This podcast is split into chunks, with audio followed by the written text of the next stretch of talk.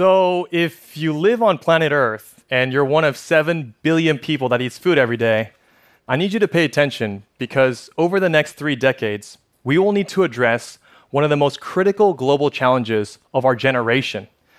And I'm not talking about climate change, I'm talking about food and agriculture. In 2050, our global population is projected to reach 9.8 billion, with 68% of us living in urban city centers.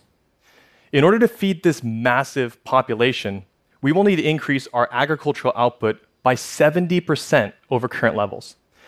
Just to put this number into perspective, we will need to grow more food in the next 35 to 40 years than the previous 10,000 years combined. Put simply, not only is our global population becoming bigger, but it's also getting denser.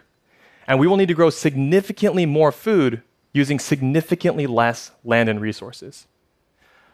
Complicating our current efforts to address these major demographic shifts are the challenges facing the agricultural industry today. Globally, one third of all the food that we produce is wasted, equating to 1.6 billion tons of food that spoiled on the way to the market or expired in our refrigerators, or were simply thrown out by supermarkets and restaurants at the end of the day. Every single year, up to 600 million people will get sick eating contaminated food, highlighting the challenge that we have of maintaining global food safety. And maybe unsurprisingly, the agricultural industry is the single largest consumer of fresh water, accounting for 70% of global usage. Now, you'll be relieved to know that the agricultural industry and that the global movement by universities, companies, and NGOs is putting together comprehensive research and developing novel technology to address all of these issues. And many have been doing it for decades. But one of the more recent innovations in food production being deployed in industrial parks in North America, in the urban city centers of Asia, and even in the arid deserts of the Middle East is controlled environment agriculture. Controlled environment agriculture is actually just a fancy way of saying weather or climate proof farming. And many of these farms grow food three dimensionally in vertical racks, as opposed to the two dimensions of conventional farms. And so this type of food production is also referred to as indoor vertical farming. I've been involved in the indoor vertical farming space for the past five and a half years, developing technology to make this type of food production more efficient and affordable. This picture was taken outside of a decommissioned shipping container that we converted into an indoor farm and then launched into the heart and the heat of Dubai. Indoor vertical farming is a relatively recent phenomenon, uh, commercially speaking. And the reason for this is that consumers care more about food safety and where their food comes from. And also, the necessary technology to make this possible is more readily available and lower cost. And the overall cost of food production globally is actually increasing, making this type of food production more competitive. So, if you want to build an indoor vertical farm, uh, you will need to replace some of the conventional elements of farming with artificial substitutes, starting with sunlight. In indoor vertical farms, natural sunlight is replaced with artificial lighting like LEDs. While there are many different types of LEDs being used, the one that we decided to install here were, is called full spectrum LEDs, which was optimized for the type of vegetables that we were growing. Also, in order to maximize production for a given space, indoor vertical farms also utilize and install racking systems to grow vegetables vertically. And some of the biggest facilities stack their production 14 to 16 floors high.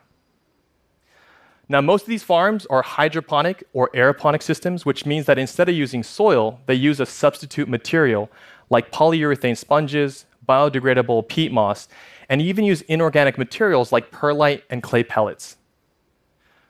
Another unique aspect about these farms is that they use a precise nutrient formula that is circulated and recycled throughout the facility, and this is pumped directly to the vegetable's root zone to promote plant growth.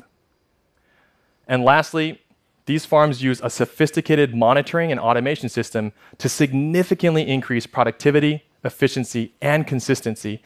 And these tools also provide the added benefit of producing food that is more traceable and safe.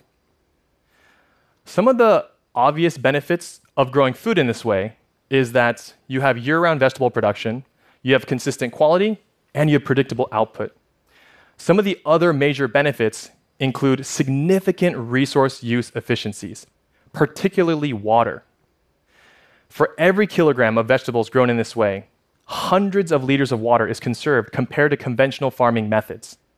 And with the water savings come similar savings in the use of fertilizer. One of the highest yielding farms grows over 350 times more food per square meter than a conventional farm. And weatherproofing means complete control of incoming contaminants and pests, completely eliminating the need for the use of chemical pesticides.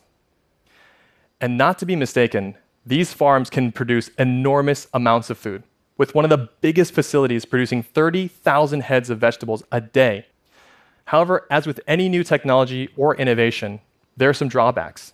As you would imagine, growing food in this way can be incredibly energy intense. Also, these farms can only produce a small variety of vegetables commercially, and the overall cost of the production still is quite high. And in order to address these issues, some of the biggest and most sophisticated farms are making significant investments, starting with energy efficiency.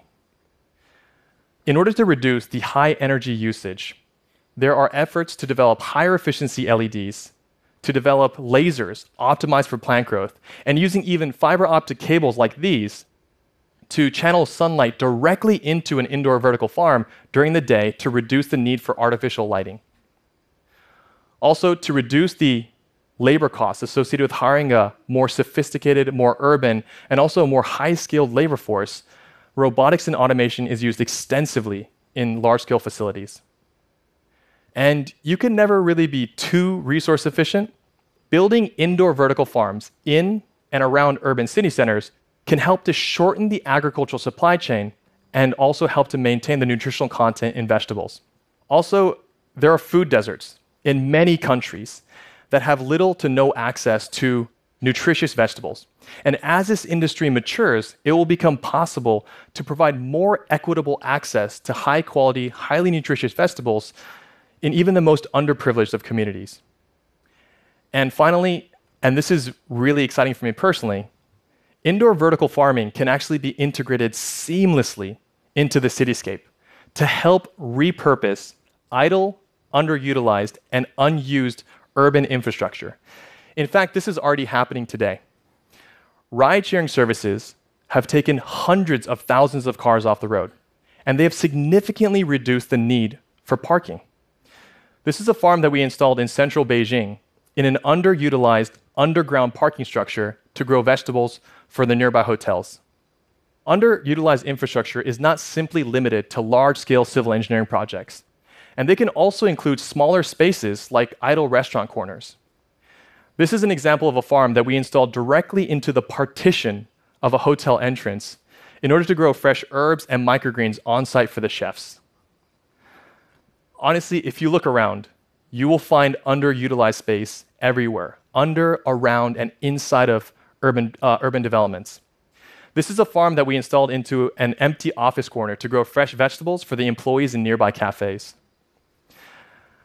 I get to be a part of all these cool projects and, and working in the agricultural industry to improve access and affordability to fresh and nutritious produce, hopefully soon by anyone anywhere, has been the greatest joy and also the most humbling and intellectually challenging thing I've ever done.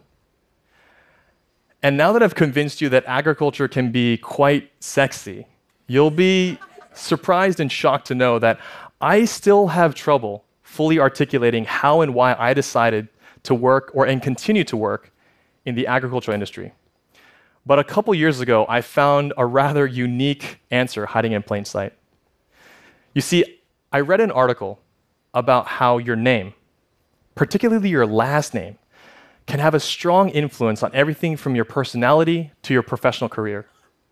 This is my Japanese last name, Oda. And the characters translate literally into small farm. Thank you.